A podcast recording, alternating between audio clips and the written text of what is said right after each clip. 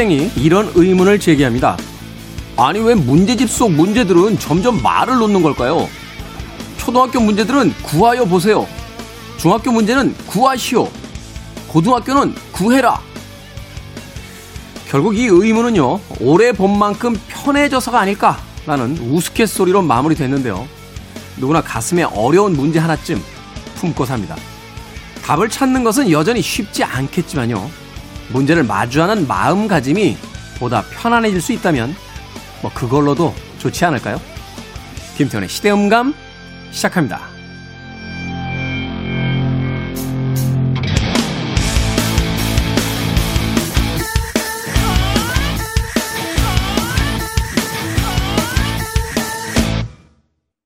그래도 주말은 온다. 시대를 읽는 음악 감상의 시대음감 김태훈입니다. 나이가 들수록 슬슬 말을 놓는 문제집. 저는 뭐 학교 졸업한 지가 오래돼서 문제집 본 지는 더 오래됐고요. 예. 고백하건대 학교 다닐 때도 문제집은 잘 안 봤던 것 같아요. 공부를 잘 안 해서. 근데 문제집에 저자분들이 자꾸 말을 놓습니까? 이게 오히려 거꾸로 돼야 되는 거 아닙니까? 어, 초등학교 문제집은 그래도 아이가, 나이가 어린 학생들이니까 조금, 음, 구해? 뭐 이렇게 이야기도 해볼 수 있겠습니다만, 그래도 고등학생 정도나 또 재수생들, 또 취업 준비하는 성인들, 그 문제집에 반말로 쓰면 기분이 좋지 않죠. 어, 그렇지 않나요? 예전에 제가 한참 반항적이던 사춘기 시대 시절에, 예.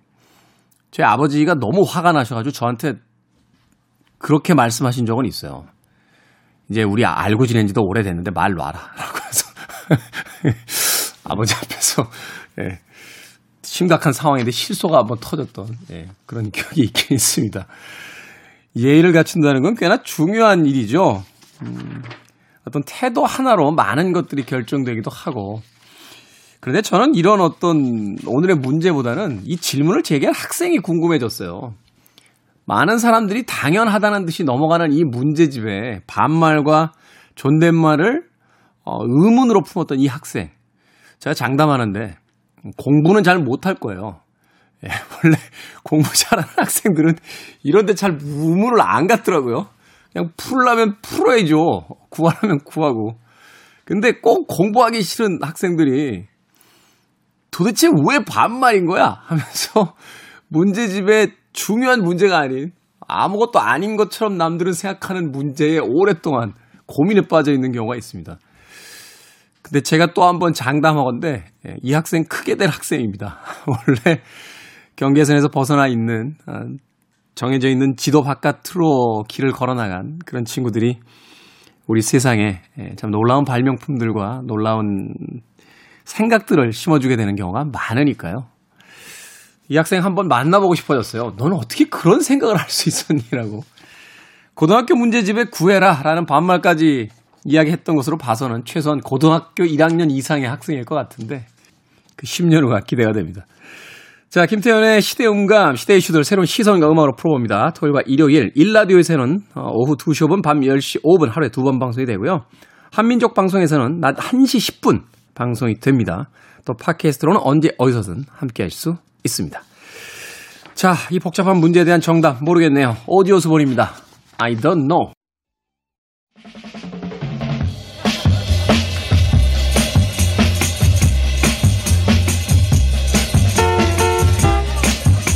하루하루가 무료하다는 사람이 있는 반면에 세상에는 재미있는 게 너무 많다 하는 사람도 있습니다. 후자는 아마 재미있는 걸 찾고 또 찾아서 내 삶을 가득 채우는 사람이 아닐까요? 재밌는 것 중에 제일 재밌는 볼거리들을 골라서 소개해주는 시간. 시선의 시선. 영화 유튜브 채널 김시선의 김시선 영화평론가 나오셨습니다. 안녕하세요. 네, 안녕하세요. 김시선입니다.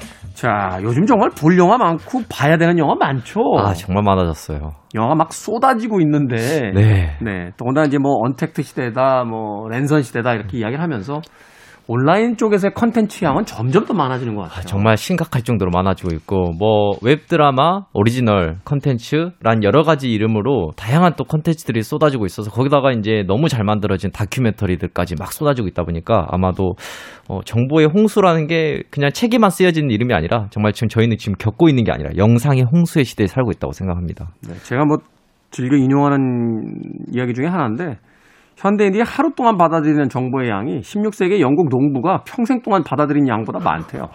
그러니까 몇백 년 동안이라고 해봐야 인간의 뇌가 진화하진 않았을 거 아니에요. 네. 몇백 년 만에 뇌가 진화하진 않으니까. 근데 정보 양은 정말로 그 어마어마하게 늘어났기 때문에 네. 현대인들이 피로감을 느끼는 건 당연하다라는 아, 생각을 그렇게 생각합니다. 네. 하게 되는데 김수현 평론가는 그 수많은 컨텐츠 중에서 이제 볼 영화를 골라내야 되잖아요. 네네네. 일 때문에 보는 영화야 뭐 그 영화사라든지 이런 데서 지정해 줄 수 있겠습니다만 음. 네네. 이제 본인이 시간을 가지고 보는 영화들을 골라낼 때 네. 어떤 기준으로 골라요? 그래서 저, 저한테 그 많은 분들이 물어보세요. 일단은 정말 다, 보, 다 보시냐. 그래서 일단 다 보죠. 그래서 그럼 그 중에 좋은 영화 어떻게 구별해내냐. 그래서 그거를 제가 이제 점쟁이가 아직 아니기 때문에 딱 좋은 영화를 찍을 수는 없는 거고 네. 정말로 다 봅니다.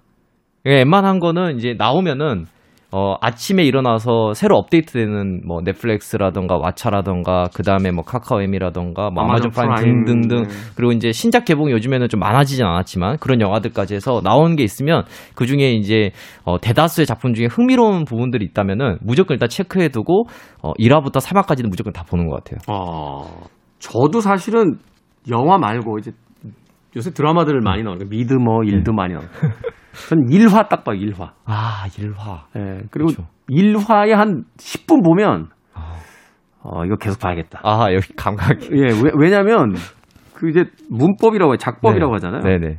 캐릭터를 다루는 방식이라든지 처음에 등장시키는 방식 보면 대, 대략 아 잘 쓴다. 뭐 이런 이런 느낌 오지 않습니까? 아, 저도 사실은 이제, 어쨌든 저는 이제 여러분들한테 더 이거를 소개를 해드려야 되는 입장이다 보니까, 혹시 나중에 반전이 있지 않을까라는 생각으로 이제 좀 더 지켜보긴 하는데, 말씀하신 대로 정말 많이 이런 컨텐츠를 접하신 분들의 특징은 거의 10분 내에 끝, 알게 되는 것 같고, 우리 옛날에 생각해보다 히치콕 감독님도 그런 말 많이 하셨잖아요. 영, 영화의 초반부가 제일 중요하고 거기서 다 음. 끝난다고, 영화가. 어, 실제로 저도 그렇게 생각합니다. 저는 개인적으로 가장 인상적이었던 그 드라마의 첫 장면이 하우스 오브 카드였어요. 예, 시즌 1의 1편의 그 첫 5분 딱 보고 나서 아, 이 작가는 정말 기가 막히게 쓰는 작가다. 네. 뭐 이런 느낌 같은 걸 받았던 적이 있는데 역시나 네. 역시나 그 하우스 오브 카드 같은 경우도 1인칭 시점의 앵글로 굉장히 또 사랑을 받았던 작품이고. 카메라 보고 이야기하잖아요. 네. 그게 굉장히 어떤 트렌드적인 그리고 그 어떻게 보면 그 넷플릭스 오리지널의 시작을 알렸던 음. 작품이기 때문에 어 정말 남다르다는 생각이 들었습니다. 그렇군요. 자, 영화부터 드라마까지 우리 시대에 꼭 봐야 하는 것들 네, 시선에 시선에서 다뤄주십니다. 자, 오늘은 또 어떤 영화부터 시작을 해볼까요? 네. 오늘은 어 잊혀진 게임 일렌시아에 대해서 왜 이 게임은 아직도 오랫동안 어, 무려 어, 10년 가까이 업그레이드가 안 된 게임인데도 불구하고 이걸 하는 사람들이 존재하는데 그 사람들은 왜 이 게임을 하고 있는가 하고 추적해가는 다큐멘터리 바로 내 언니 전지현과 나라는 작품 소개해드리고 싶습니다. 일단 두 가지가 특이하네요. 네. 잊혀진 게임 일렌시아는 뭐고 제목이 내 언니 전지현과 나요? 네. 이 제목 붙인 분도 그렇게 예사로운 것 같지는 않은데 그쵸, 역시, 네. 왠지 이 제목을 들으니까 이 제목 붙여놓고선 자기들끼리 어느 저 술집에서 낄- 낄낄거렸을 것 같아요. 네. 야 죽이지 않아? 막 이러면서 자 잊혀진 게임 일렌시아는 일단 뭡니까? 아, 이 일렌시아 게임은 이제 1999년에 출시가 된 게임이에요. 그래서 이제 요즘에 기존에 이제 많은 이제 모바일 게임들도 나오고 있기 때문에 네. 일렌시아를 기억하지 못하신 분들도 계시겠지만 보통 어플로 있는 건가요? 아, 어플에 있는 게임이 아니라 PC 게임입니다. 아 PC 게임. 네, 그리고 용량이 매우 적어서 어, 한 10초에서 15초 정도면은 거의 설치가 된다고 하더라고요. 네, 요즘에는 있을 수 없는 게임이죠. 네. 어, 아마 기획하시, 그러니까 EXE 파일 하나만 있으면 설치되는 게임 정도라고 생각하시면 아, 그래요? 아마 이해가 편하실 것 같은데 아직 모바일은 나오지 않았고요. 어 그렇구나. 어, 찾아봤는데 없어요 지금. 네. 이를, 이를테면 넥슨에서 바람의 나라 같은 경우는 굉장히 큰 붐을 일으켰기 때문에 모바일로도 최근에 나왔지만 이 일렌시아는 그마저도 좀 소외당한 어떻게 보면 게임인데 네. 어, 이 감독은 박윤진 감독님이신데 이 감독은 이제 자기가 원래 이제 영화 연출을 공부하는 학생이기도 했고요. 근데 네. 본인이 이제 이 일렌시아라는 게임을 애정을 가지고 오랫동안 게임을 해왔다고 해요. 그래서 어. 어, 한 길드의 수장이기도 합니다. 아, 그래요? 네, 그리고 본인의 아이디가 내언니 전지현이에요. 아, 네네네. 아이디가 내 언니 전지현이에요? 네, 그래서 어. 본인의 닉네임이 내 언니 전지현이신데 나는 진짜 전지현 씨 동생이 했다고. 그건 아니구나. 네, 네. 그, 그거는 아 그랬으면 너무 좋겠지만 네. 어 아닙니다. 실제로 근데 이이 감독의 동생도 이 게임을 하- 했는데 일렌시아를 그 동생의 아이디는 내 동생 권상우예요. 네, 그래서 어뭐 예, 옛날에 왜 그런 영화 있었잖아. 광식이 동생 광태라고 하는. 네, 네. 아마도 거기서 따왔을 수도 있는데 아니 원래 김시선 평론가 오기 전에 하던 분이 최강희 씨라고 네네. 영화 평론가인데 네네네. 그분 아이디가 광식이 동생 광희인가 그래요. 아 닉네임이 확 끄는 네. 아 그 확실히 확 끄는 닉네임이라는 생각이 드는데 네네네. 어 이 감독이 그러다 보니까 의문이 들었나 봐요. 그러니까 음. 어, 이 게임은 사실상 이제 10년 이상 업데, 업그레이드가 안 됐다는 건 이제 그냥 넥슨의 서버에 그냥 하나 자리를 차지하고 있는 정도밖에 안 되는 게임일 수도 있잖아요. 그러니까 쉽게 얘기해서 지금 보면 되게 촌스러운 네, 네, 옛날. 감각의 게임이다 이렇게 볼 수 있는 네, 건데. 그런 게임인데 왜 이 게임을 아직도 사람들이 하고 있는 걸까? 음. 그런 궁금증을 가지게 됐다고 해요. 그래서 실제로 이제 카메라를 들고 이 온라인 상으로만 봤던 친구들, 이 게임을 하고 있는 친구들을 직접 이제 자기가 찾아가면서 어, 이 게임을 왜 하고 있는지 질문하고 다니는 영화입니다. 아, 특이하네요 영화가. 어? 그러니까 이 제목이 연결이 되는 거예요. 내 그러네. 언니 전지현은 온라인 상에 존재하는 나. 나잖아요. 네. 근데 그 과 나에서 나는 현실에 존재하는 나인 거죠. 음. 그러니까 어, 게임에 존재하는 나와 현실에 존재하는 나, 이 두 사이의 갈림길에서 계속 왔다 갔다 하면서 이 다큐멘터리가 진행된다고 보시면 됩니다. 그렇군요. 네. 아니, 김수선 평론가 얘기하는 동안 제가 인터넷을 좀 찾아봤어요. 정말 촌스럽네요. 그래- 그래픽. 맞아요. 나온 지 20년이 넘었다고. 네, 그 1997년에 저희가 IMF가 터졌잖아요. 네. 그 뒤로, 그 뒤로부터 2년 뒤에 이 게임이 생긴 겁니다. 그러니까 아, 굉장히- 힘들던 시절에. 네, 정말 어, 어, 오래된 게임이고 어, 힘들던 시절에 만들어진 게임에서 그런지 이 렌시아라는 그 세계관도 독특해요. 이 세계관이 어떠냐면 아주 오래된 옛날 고도의 문명 속에 사는 고대인들이 있었습니다. 네. 근데 이제 검은 메테오가 검은 메테오가 저는 사실 뭔지 모르겠는데요. 음. 아무튼 뭐안 좋은 악당인 것 같아요. 그 빌런이겠죠? 네, 빌런인 것 같은데 검은 메테오가 지구에 떨어지고 지구는 어둠의 별이 돼버립니다. 어. 그러고 나서 이제 생존한 고대인들, 이제 많은 고대인들이 죽, 죽었나 봐요. 그래서 생존한 고대인들은 마지막 희망을 담아서 엘레, 일렌시아라는 곳을 창조하고 그곳으로 이주를 가게 됩니다. 그리고 마지막 멘트가 약간 뭉클한데요. 언젠가 다시 지구로 돌아올 날을 기대하며 네, 일렌시아로 떠나게 된 거죠. 어. 그래서 일렌시아에서의 어떤 모험을 다루는. 네, 그래서 거기서 힘을 모아서 언젠가 지구를 되찾게 되는 음. 아직은 못 찾았습니다. 근데 언젠가 언젠가 찾아야겠다 일념으로 많은 이제 플레이어들이 게임을 해왔는데 어 이제 많이 잊혀진 거죠. 이게 롤플레잉 게임이죠? 그렇죠. 네, MMORPG입니다. 길드 만들어서 이렇게 같이 네. 싸우고 막 이러는. 싸우고 하는 뭐 어떻게 보면 우리가 지금 잘하는 많은 게임들의 원형이 됐던 네, 어. 게임이라고 볼 수 있는 거고요. 굉장히 특이한 지점들이 되게 많아요. 네. 근데 여기서 하나 이제 궁금한 건 이런 겁니다. 아니 게임이야 옛날에 만든 게임 있을 수 있죠. 네. 그 이제 점점 업데이트를 해서 다른 게임이 되기도 하고 그러면서 이제 옛날 게임들이 잊혀지기도 하고 이걸 아직도 하고 있는 사람들은 도대체 뭡니까? 생각해 보니까 저도 이 게임을 몰라서 그렇지 만약에 네. 했었다라면 지금도 하고 있을 수도 있겠다는 생각도 드는 게 제가 가끔 가는 어떤 공간이 있는데 거기 음. 옛날 이 오락실이라고 해야죠. 오락실 전자 오락실에서 쓰던 그 기계가 네. 있어요. 근데 거기 가면 아이들이 항상 놀리는 게 아니 형은 아직도 갤러거를 해? 이러면서 저 갤러거 하거든요. 뭐 이집트 왕자 뭐거 프린스 오브 이집트는 아니 어, 그거는 정말 아, 유명한 네, 게임. 정말 어려워요. 네. 그 나중에 영화도 만들어지고 네. 제가 알고 있기로 아마 그 클래식이라는 팀이 부른 그 마법의 성이 바로 그 프린스 오브 이집트에서 영감을 받아서 만든 네, 음악으로 제가 맞습니다. 네. 예, 알고 있는데 아무튼 이 게임을 계속 하고 있는 사람들은 뭡니까? 예, 저 같은 사람입니까? 아, 평범한 친구들입니다. 네, 음. 평범한 친구들이고 저도 이제 그게 바로 이 영화의 매력이에요. 이제 만났을 때 이제 게임 캐릭터로만 존재했던 친구들을 실제로 만나서 왜 이 버려진 게임을 아직도 하고 있는 거야라고 질문했을 때 이분들이 되게 진지하게 말을 해요. 어. 어. 이 게임조차 버려지는 게 싫어.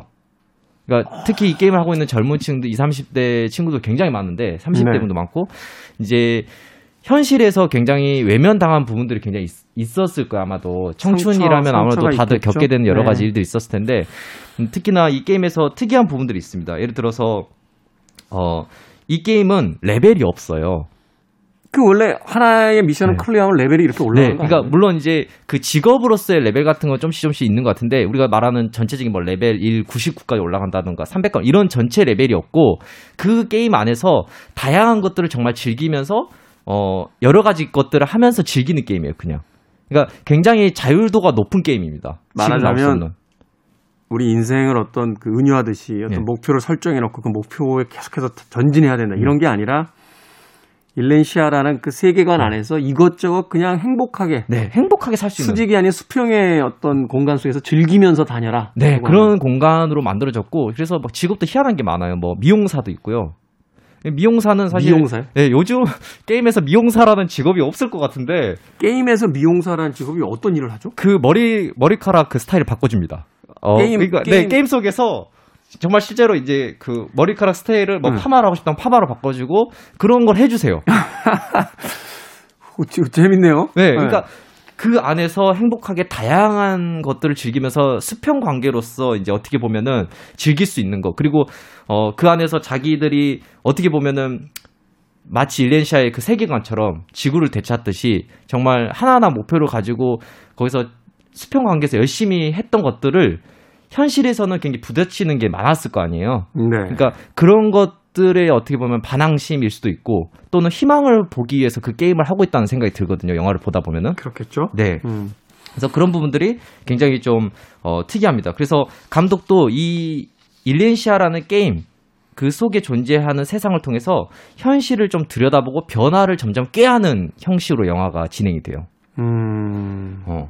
그래서 영화제 개봉 판하고도 버전이 약간 달라지게 됩니다. 아. 그렇습니까? 어떻게 네. 다르죠? 그러니까 원래 이 영화가 되게 특이한 게 뭐냐면 대부분의 다큐멘터리 영화들은 그냥 우리가 알고 있는 극영화들은 영화가 완성이 되면 개봉하고 끝이겠죠? 그렇죠. 뭐, 물론 그 차후에 감독판이 나오거나 그런 경우는 있습니다. 하지만 이제 거기서 종결이 됐다고 봐야 되는데 이 영화는 정말 실제로 감독이 어 내가 이거를 찍으면 뭔가 변화가 일어날 수 있지 않을까라는 희망을 조금은 가지고 시작했던 영화다 보니까 네. 이 작품이 처음 공개됐던 영화제에 실제 넥슨 관계자들이 와서 영화를 보게 돼요. 뭐 자기들 영화니까. 네, 인디 다큐 페스티벌에서 이 영화를 처음으로 공개됐고 저도 그때 가서 처음 봤는데 네. 이때 그때 같이 몇 명 사람이 많지는 않았는데 매진은 됐어요. 근데 이제 관객석이 이제 지금 코로나 시기 때문에 예. 않으니까, 그때. 근데 그 중에 넥슨 관계자들이 있었다고 하더라고요. 음. 그리고 실제로 이제 넥슨 관계자들이 이 영화를 보고 버려졌던 게임을 이렇게 열심히 하고 있는 사람들이 있구나. 왜냐면 넥슨에서도 담당자가 없어요, 이 게임은. 그러니까 서버의 용량이 그렇게 크지 않기 때문에 그냥 명목상으로 가지고는 있는데 아무도 관심 없는. 왜 그러니까 그- 왜 우리가 구멍가게 가보면 그런 거 있잖아요. 그 아니 이런 과자를 이게 철진한 과자를 누가 사 먹겠어 하는데 네. 그냥 구석에 네. 어차피 거기 뭐 자리도 안 차지하고 그러니까 거기 이렇게 툭 던져 놓은 것 같은 네. 그런 어떤 게임이었고요. 네, 정말 근데 뭉클한 게 이 홈페이지 일렌시 홈페이지 들어가 보면 이벤트가 2008년 이후로 거의 끊겼어요. 근데 자유 게시판에 가면은 그 많은 유저들이 서로 다양한 얘기들을 주고받습니다. 그러니까 12년 동안. 네. 정말 대단하지 않아요? 근데 그런 대단함을 넥슨 관계자도 느꼈던 걸까요? 어, 넥슨 관계자가 정말로 어, 수십 년 만, 수, 뭐, 업데이트 안 됐으니까 십 몇 년 동안 처음으로 간담회를 엽니다. 아. 이 일렌시아라는 영화 때문에 영감을 받아서 야- 간담회를 열고 실제로 이제 감독과 그 감독의 어, 길드가 있어요. 그 마님은 돌쇠만 쌀줘. 네. 마님은 돌쇠만 쌀줘라는 그 길드 그를 운영하고 계시거든요, 감독님이. 역시 그래서 이제 길드 명을 봐도 아, 옛날, 옛날 분이시네. 요새 감각은 아니에요. 네. 네.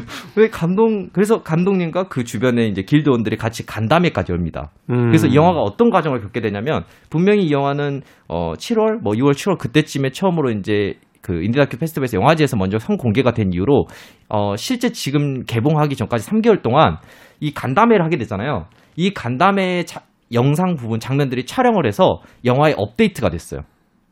그러니까 어떻게 보면은 올 한 해에 굉장히 많은 변화를 겪으면서 실시간 스트리밍 같은 영화가 돼버린 거죠. 게임은 12년째 정체 중인데 다큐멘터리는 계속해서 업그레이드가 되고 있는 아이러니한 상황이 이 영화 속에서 이제 벌어지게 네. 되는 거군요. 그래서 여러분들이 영화를 보게 되시면 정말로 어 그냥 왜 이 친구들은 나는 나도 왜 게임을 하고 있지? 이 친구들은 왜 게임을 하고 있지?라는 추적 다큐로 시작을 했다가 정말 그게 현실로 어떤 변화를 깨하게 되는 과정까지 보게 되는 매우 특이한 영화라고 볼 수 있습니다. 제가 앞서서 저도 옛날 게임 한다고 저 이제 보, 보글보글하고 음. 원너는 이제 버블버블이죠. 네, 그리고 테트리스도 아직 해요. 그래서 얼마 전에 서점 갔다가 테트리스에 관한 만화책도 사가지고 왔는데 갤러거도 하고. 네. 근데 사실 제가 그것을 하는 이유는 그거밖에 할 줄 몰라서 그래요. 요새 게임은 또 제 감각으로는 너무 복잡하고 뭐가. 아, 그쵸. 예, 그리고 또 저희 때는 이제 게임을 혼자 하는 거였기 때문에 그 길드를 막 조직해야 되고 막 이런 거 자체가 저는 사실은 좀 번거롭고 음. 네, 뭐 그런 기분도 있었는데 저는 그런 느낌인 줄 알았는데 그게 아니었군요. 그러니까 네. 이야기하시는 동안 여기저기 자, 자료를 좀 찾아봤더니 이- 인터뷰가 굉장히 절절하네요. 넥슨은 우리를 10여 년 동안 방치했다 이러면서 아, 진짜 또- 절절합니다. 네. 그럼에도 불구하고 그 잊혀지는 것을 아쉬워하고 자신이 사랑했던 무엇인가를 지키려고 하는 그래서 그 안에서 또한 어, 사람들과 이야기를 나누는 이 묘한 일렌시아 게임의 커뮤니티에 대한 부분들이 매일 새 것을 원하고 몇 년 지나지도 않은 건물들을 부시고 새로 짓고 하는 우리 시대에 뭔가 어, 남겨지는 이야기가 있지 않나 하는 생각 네. 해보게 됩니다. 자, 시선의 시선, 김시선 영화평론가와 함께 내 언니 전지현과 나라는 음, 잊혀진 게임 일렌시아에 대한 다큐멘터리 이야기 나눠봤습니다. 음악 한 곡 듣고 와서 또 다른 영화 이야기 좀 여쭤보도록 하겠습니다. 산타나의 음악 준비했습니다. The Game of Love. 산타나의 The Game of Love 듣고 오셨습니다. 자, 김태현의 시대의 음감, 김시선 영화평론가와 함께하는 우리 시대에 꼭 봐야 할 영화와 드라마 이야기, 시선의 시선 진행하고 있습니다. 자, 이어서 이제 2020년도 음, 끝나가고 있는데 올해가 가기 전에 꼭 봐야 될 영화 한 편 더 소개를 해주신다면 어떤 영화입니까? 아, 이 영화는 좀 안타까운 영화죠. 사실 이제 저희가 한 3월 즈음부터 이제 코로나가 어 크게 이제 확장 확산이 되면서 네. 이 영화가 이슈가 될 뻔했다 거의 무- 순식간에 이제 묻혀버린 영화 중에 한 편인데요. 아, 어. 참이 코로나가 제가 얼마 전에 영화 관계자분하고 이야기 나눴는데 충무로에 지금 개봉을 못한 영화가 80편이 거의 100편 가깝게 남아 있다라고. 아, 네, 저도 3월, 4월 그때 영화도 보고 미리 이제 내부 시사에서 영화도 보고 감독님과 얘기도 나눴던 작품들이 아직도 개봉 못한 작품들이 많아가지고 어, 좀 심각한 좀 상황이긴 합니다. 그러니까 지금 영화 충무로의 제작사들이라든지 이런 사람들은 지금 뭐 거의 벼랑 끝에 몰려 있다 하는 이야기도 네. 나오고 있는데. 네. 네. 네 자, 그런 영화들 중에서 우리나라 영화는 아닌 것 같습니다. 아, 네. 안타까운 영화 어떤 영화입니까? 다음에 우리나라 영화는 꼭 소개를 해드리고요. 아, 저 정말 죄송하네요. 어, 2차 대전이 이제 끝난 무렵에 독일의 한 마을에서 용감한 사람이 되고 싶은 한 어린 아이 조조의 이야기를 다룬 조조 래빗이라는 영화입니다. 조조 래빗. 네. 여기서 rabbit은 우리가 이- 생각하는 그 토끼. 아, 네, 토끼가 맞습니다. 아, 그렇습니까? 실제로 토끼가 맞는데 어떻게 된 거냐면 이 조조란 아이가 그 히틀러 유소년단에 이제 다니는 단원이에요. 히틀러 유소년단. 네, 실제로 이제 히틀러를 굉장히 신봉하고 나도 그런 히틀러 자체가 자기가 볼 때는 약간 동경의 인물 같은 아이거든요. 나치 친위대로 이제 키워지는. 네, 음. 친위대로 키워지는. 그리고 실제로 이제 특별한 게 이 작품 특별한 건 그 이 친구에게 용기를 주는 상상 속 친구가 등장하는데 그 친구가 바로 히틀러입니다. 아, 상상 속의 친구가 히틀러예요? 네, 히틀러예요. 그래서 히틀러가 등장해서 이제 너가 이러면 안 돼. 막 이렇게 말, 말도 해주고 히틀러 특유의 의- 억양, 뭐 고개 돌리잖아요. 막 어, 히틀러가 말할 때 막 고개도 돌리시잖아요. 닥스, 네, 막. 하잖아요. 그런 것도 하면서 이제 막 지시를 하는데 이 친구가 이제 유소년단에서 그, 그 약간 쿨, 그걸 쿨하다고 해야 되나? 약간 그 일진 같은 성향에 갇힌 친구들이 이제 대빵 노릇을 하는데 그 네. 친구들이 토끼를 죽이라고 해요. 어, 토끼를 죽이라고 해요? 네, 토끼를 뭐가 비틀어서 죽이는 것이 마치 용감한 행동인 것처럼 말을 해요. 아이들에게. 네, 이들에게. 어. 그래서 어, 조조에게 그걸 시키는데 조조가 결국에는 이제 토끼를 못 죽입니다.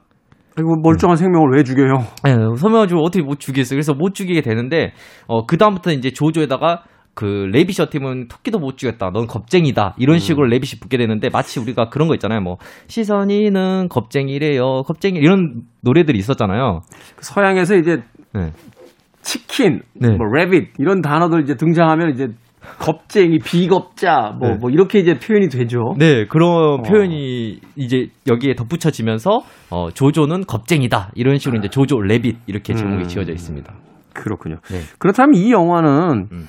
좀 야심이 넘쳐 보여요. 네. 어, 뭐 2차 세계대전 종전 직전에 어떤 독일을 배경으로 한다든지 또 히틀러에 대한 이야기가 나온다든지라고 했을 때 뭔가 이제 얘기하고자 하는 네. 그런 주제가 분명히 명확히 있을 것 같은데 네. 어떤 이야기를 이제 하고 있는 겁니까? 어, 간단히 말하자면 그 어른들이 조조에게 굉장히 많은 거짓말들을 해요. 이제 뭐 이런 거죠. 뭐 유태인들은 뿔이 달렸어. 뭐 음. 날개가 있어. 그러니까 거의 괴물처럼 표현을 해 나가거든요. 그걸 마치 정규 교육처럼 하기 시작하는데 그러다 보니까 조조는 정말로 어, 유태인들이 굉장히 그 괴물 상상 그 괴물이라고 생각을 해요. 그래서 어른들이 조조에게 한 거짓말을 이제 조조가 점점 깨닫게 되는 과정으로 이 작품이 이어진다고 생각하면 됩니다. 네. 네, 그래서 어, 왜 거짓말이라고 제가 이제 말씀을 드렸냐고 생각하다면은 어, 이 작품이 그 갇힌 하늘이라고 크리스틴 어, 레네스의 장편 소설을 원작으로 하고 있거든요. 네. 근데 이 장편 소설의 어, 첫 문장만 제가 좀 살짝 읽어드리면 첫 문장에서 굉장히 감독이 영, 영향을 받고 쓴 것 같은데 어, 거짓말이 위험한 것은 그것이 진실이 아니며 그리하여 현실이 아니어서가 아니라 그 거짓말이 다른 사람의 마음속에서 현실이 되기 때문이다라고 적혀 있거든요. 아, 거짓말이 위험한 것은 그것이 다른 사람의 누군가의 마음속에서 진짜처럼 여겨지기 때문이다. 네, 맞습니다. 누군가의 거짓말이 다른 이에겐 현실, 진실이 될 수 있기 때문에 조심해야 된다는 말인데 어쩌면 이제 이거를 그대로 표현한 것이 바로 이 조조 래빗이라는 영화에서의 조조의 상황인 거죠. 음. 어, 수많은 어른들의 거짓말이 어, 이 아이에게는 그 상상 속 괴물이 정말 현실에 존재하는 괴물처럼 느껴지게끔 만들었다는 어, 방식으로 진행이 되고 그러다가 어, 우연히 2층 집 자기 집에 2층 집 벽장 안에 유태인 소녀 에사를 만나게 됩니다. 유태인 소녀. 네. 머리에 뿔 달리고 날개가 있는 악마 같은 존재라고 생각했는데 너무 천사 같은 소녀를 만나게 그렇죠. 아닌 거죠. 그래서 아. 완전히 당황을 하게 되는 거죠. 네. 그러면서 이제 벌어지게 되는 이야기를 이 작품이 다루고 있- 있다고 여러분들이 생각하시면 될 것 같아요.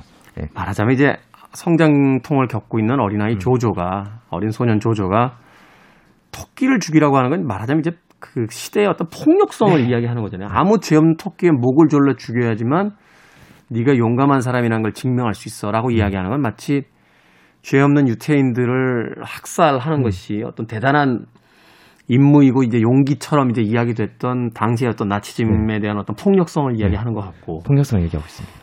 그럼에도 불구하고 그 뿔 달리고 날개 달렸던 악마 같은 존재라고 여겼던 유태인에서 천사 같은 소녀를 발견하게 되면서 네. 어른들이 우리들에게 했던 이야기가 다 거짓말이라는 걸 이제 하나씩 알아가게 되는 네. 그 과정을 이제 성장 드라마를 통해서 이제 보여주는 거군요. 네. 실제로 저는 이제 어떻게 보면 이게 조조랩이라는 영화가 한편의 잔혹동화 책 같은 생각이 많이 들어요. 어, 실제로 영화 연출 자체도 분명히 어두운 내용을 다루고 있는데도 불구하고 굉장히 색감이 밝은 녹색, 빨간색, 파란색 이런 다양한 색감들을 쓰면서 감독이 연출하고 있거든요. 저도 예고편 잠깐 봤는데 약간 동화 톤이잖아요. 네. 파스텔 톤이고. 네네네. 실제로 그래서 영화 속에서도 이게 그대로 이어지는 게 조조가 어 이제 그 에사라는 소녀를 만났잖아요. 그러니까 얘가 유태인이잖아요. 그래서 네. 이제 신문을 하기 시작해요.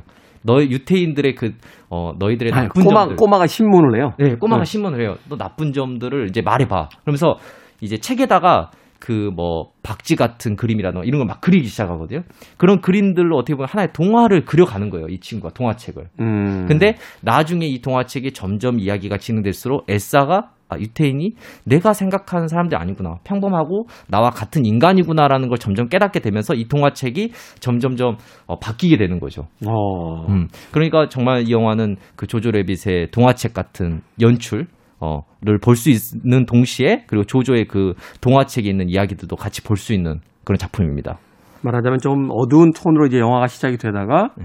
점점 그 어른들의 거짓말을 깨닫고 이제 조조 레빗이 세상을 좀 다른 시선으로 보게 되면서 이제 점점 톤들이 이제 밝아지는 네, 밝아지는. 어, 그런 어떤 영화적 장치들을 이제 만들어서 그 조조의 어떤 심경의 변화 같은 것들을 이제 시각적으로 보여준다라고 이야기를 하셨- 하셨습니다. 네.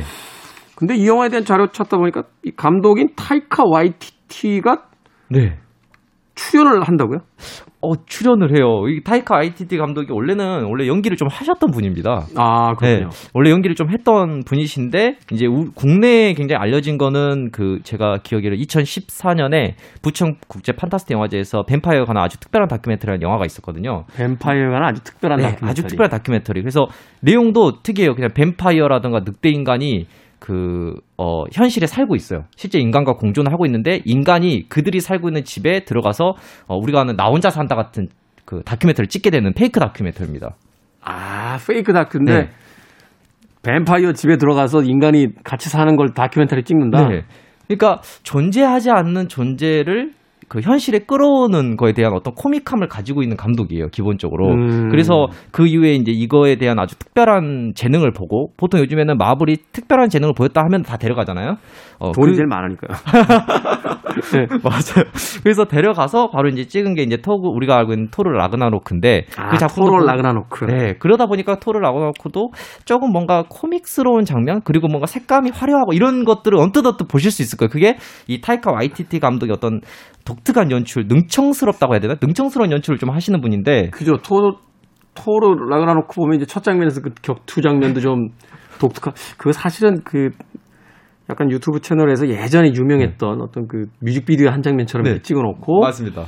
그리고 나서 뒤에 가면 이제 헐크하고 싸우는 장면 같은 건 거의 코미디처럼 찍고 막 이런, 막 이런, 이런 어떤 독특한 연출 감각이 가지고 계시던데. 네. 헐크가 막 떨어졌을 때 너무 약간 뭐랄까 하, 뭔가 고독해 보이게 떨어지잖아요. 뭐 그렇죠. 그런 되게 능청스러운 연출을 하는데 그런 어떤 것들이 이 조조 레빗에도 들어오다 보니까 어, 현실에 존재하지 않는 상상 속 인물 히틀러가 여기에 이제 만들어지게 된 거죠.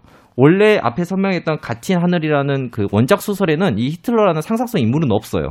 아, 근데- 원작에는 아예 히틀러가 등장하는 건 아닌데. 근데 이런 가상의 존재를 끌어와서 어떤 재밌는 것들도 만들어내는데 탁월한 감독이시니까 그러니까 히틀러는 역사 속에 현존했던 인물이지만 이 조조의 상상 속에 등장하는 네. 히틀러는 원래 없던, 없던 인물이니까. 캐릭터인데 네, 어떻게 가 등장을 해서 계속 뭐라고 어떤 뭐 조언도 하고 막 네. 강요도 하고 막 이러면서 네, 그런 식으로 하는데 그러다 보니까 이제 그거를 누가 연기할까가 좀 고민이었을 텐데 본인이 연기를 하게 됐거든요. 야, 그거 되게 편하네요. 그 감독이 영화 찍으면서 직접 배우에게 연기 네. 지시를 할 수 있는 거잖아요. 네. 너 그렇게 하면 안 된다. 네, 자기 스스로에게. 네. 그래서 이거에 대해서 사람들도 정말 그 말씀하신 것처럼 왜 너가 굳이 연기를 했어 이렇게 물어봤대요. 근데 어 타이커 아이티티 감독도 그 뉴질랜드 감독인데 그 유태인의 어떤 그 계열이거 계열이거든요. 그래서 유태인 출신의 감독님이신데 그러다 보니까 그런 얘기를 했대요. 어 히틀러에게 있어서 죽었지만 히틀러에게 있어서 자신의 그런 우스꽝스러운 모습을 유태인이 연기하는 거를 보고 있으면 얼마나 화가 나겠냐. 어. 네. 맞는 얘기인 것 같아요. 그러네요. 영화 속에서 히틀러가 등장했던 장면들 떠올려 보니까 채플린이 그 독재자 딕테이터에서도 그 히틀러로 연상되는 연기를 하는데 채플린은 영국 사람이었고 또그 뒤로 기억에 남는 게저 바스타스 같은 예, 쿠엔틴 타란티노 영화를 보면 히틀러가 분명히 그 베를린의 벙커에선가 아마 사망한 거로 네. 돼 있는데 그런 거 없잖아요. 네. 타란티노는 참 그런 면에서 보면 역사를 갖다 자기 마음대로 찍어버리는 게 극장에다 몰아넣고서는 폭파시켜서 없애잖아요. 화식에서 정말 영화적으로 영화에서 없애버리는. 그러니까요. 네, 정말 어. 이상적이었는데 아마도 그런 방식의 타이카 와이티티 감독은 자신이 히틀러를 우스꽝스럽게 표현한 연기로서 복수를 하고 있는 음. 그런 부분이라고 여러분들 생각하시면 더 재밌게 보실 수 있을 것 같아요. 참 흥미롭네요. 왜그 네. 아이들이 성장할 때 그 하는 놀이 중에 하나가 자기 눈에만 보이는 친구 놀이라는 게 아, 있잖아요. 네네. 어른들은 안 보이는. 네. 그래서 자기랑 같이 다니는 그 친구와 대화를 나누는 아이들도 있고. 제가 사실 이런 연출을 한번 봤던 기억이 나는 게 옛날에 트루 로맨스인가요? 그거 보면 네. 크리스찬 슬레이터가 계속 그 엘비스 프레슬리하고 이야기를 하면서 그 엘비스 프레슬리가 자기 눈에만 보여서 이렇게 등장해서 뭐라 조언해주고 네. 막 그래서 거기서 어떤 영감을 받는 이런 장면들도 음. 음, 봤던 기억이 나는데 그리고 네. 나서 이제 결국에는 그 여기서 특이한 부분들은 결국에 이제 히틀러의 존재가 조조에게는 굉장히 큰 비중으로 시작하게 됐는데 점점점 이 친구가 그 어른들의 거짓말을 거짓말이라고 인식하게 되는 순간부터 이 히, 상상 속 히틀러가 점점점 영화에서 비중이 줄어듭니다. 음, 어, 그리고 마지막에는 사라지겠네요. 네, 거의 사라지는데 그 사라지는 방식조차도 어, 매우 유쾌합니다. 그래서 아. 여러분들이 보시면 그 장면에서 순간 마치 히어로물처럼 느끼게 되실 거예요. 히어로물처럼 네, 마치 어떻게 조조가 히틀러라는 상상 속의 인물을 어, 자신의 그 상상에서 쫓아내버리는지도 여러분들 한번 재밌게 보시면 어, 음. 흥미로우실 거라고 생각해요. 네, 그렇군요. 네. 이 영화 속에서 인상적인 장면 몇 아. 개만 이야기해 주십시오. 이 영화는 결국에 이제 그 엄마가 사실 등장하는데 스칼렛 요하슨이 그 조조의 엄마 역할을 하고 있어요. 근데 음. 남편은 이제 전쟁에 나가서 아마도 소식이 없는 걸 봐서는 어, 돌아오기 힘든 상태인 것 같고 그래서 이제 엄마는 이 전쟁 상황 그러니까 독일과 독일이 됐든 어떻든 어쨌든 이런 전쟁 상황이 별로 좋지 않다는 생각에 항상 조조에게 어, 긍정적으로 어, 행복하게 살아라 이런 것들을 계속 말하는 인물인데 그래서 이러한 안 좋은 상황을 어떻게 이겨내는가라고 했을 때 항상 사랑이라고 말을 해요.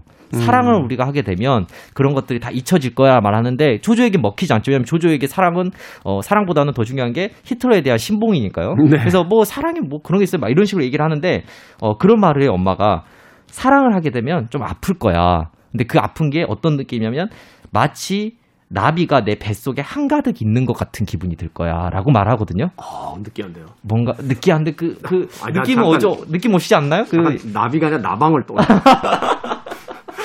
아, 나방도 좋습니다. 나방도 네. 좋고, 나비도 좋고, 그런 어떤 나비들이 막 내 뱃속에서 막 날아다니면은 부딪히면서 배도 아프기도 할 테고. 음. 근데 그게 아름다워 보일 수도 있겠죠. 근데 그런 것들을 어, 말을 하는데, 그럼 그게 뭐야? 이런 이- 이 식으로 얘기하는데, 나중에 이 조조란 아이가 벽장 안에 숨어있던 엘사라는 아이에게 호감을 가지게 됩니다. 네. 어떤 특별한 감정을 느끼게 되는데 그때 문득 이 어, 이 조조라 조조의 배 부분에 어, 디졸브 형식처럼 디졸브로 이제 장면이 겹치면서 어, 나비가 막 날아다니는 장면이 막 그려져요 동화처럼 음. 그게 저에게는 굉장히 좀 인상적이었어요. 어, 어떻게 보면 조조라는 아이에게 어, 사랑이라는 감정이 어떻게 지금 반영됐을까 이런 것들을 표현하는 방식이 어, 이 타이카 와이티티 감독이 어, 재밌게 표현해냈다.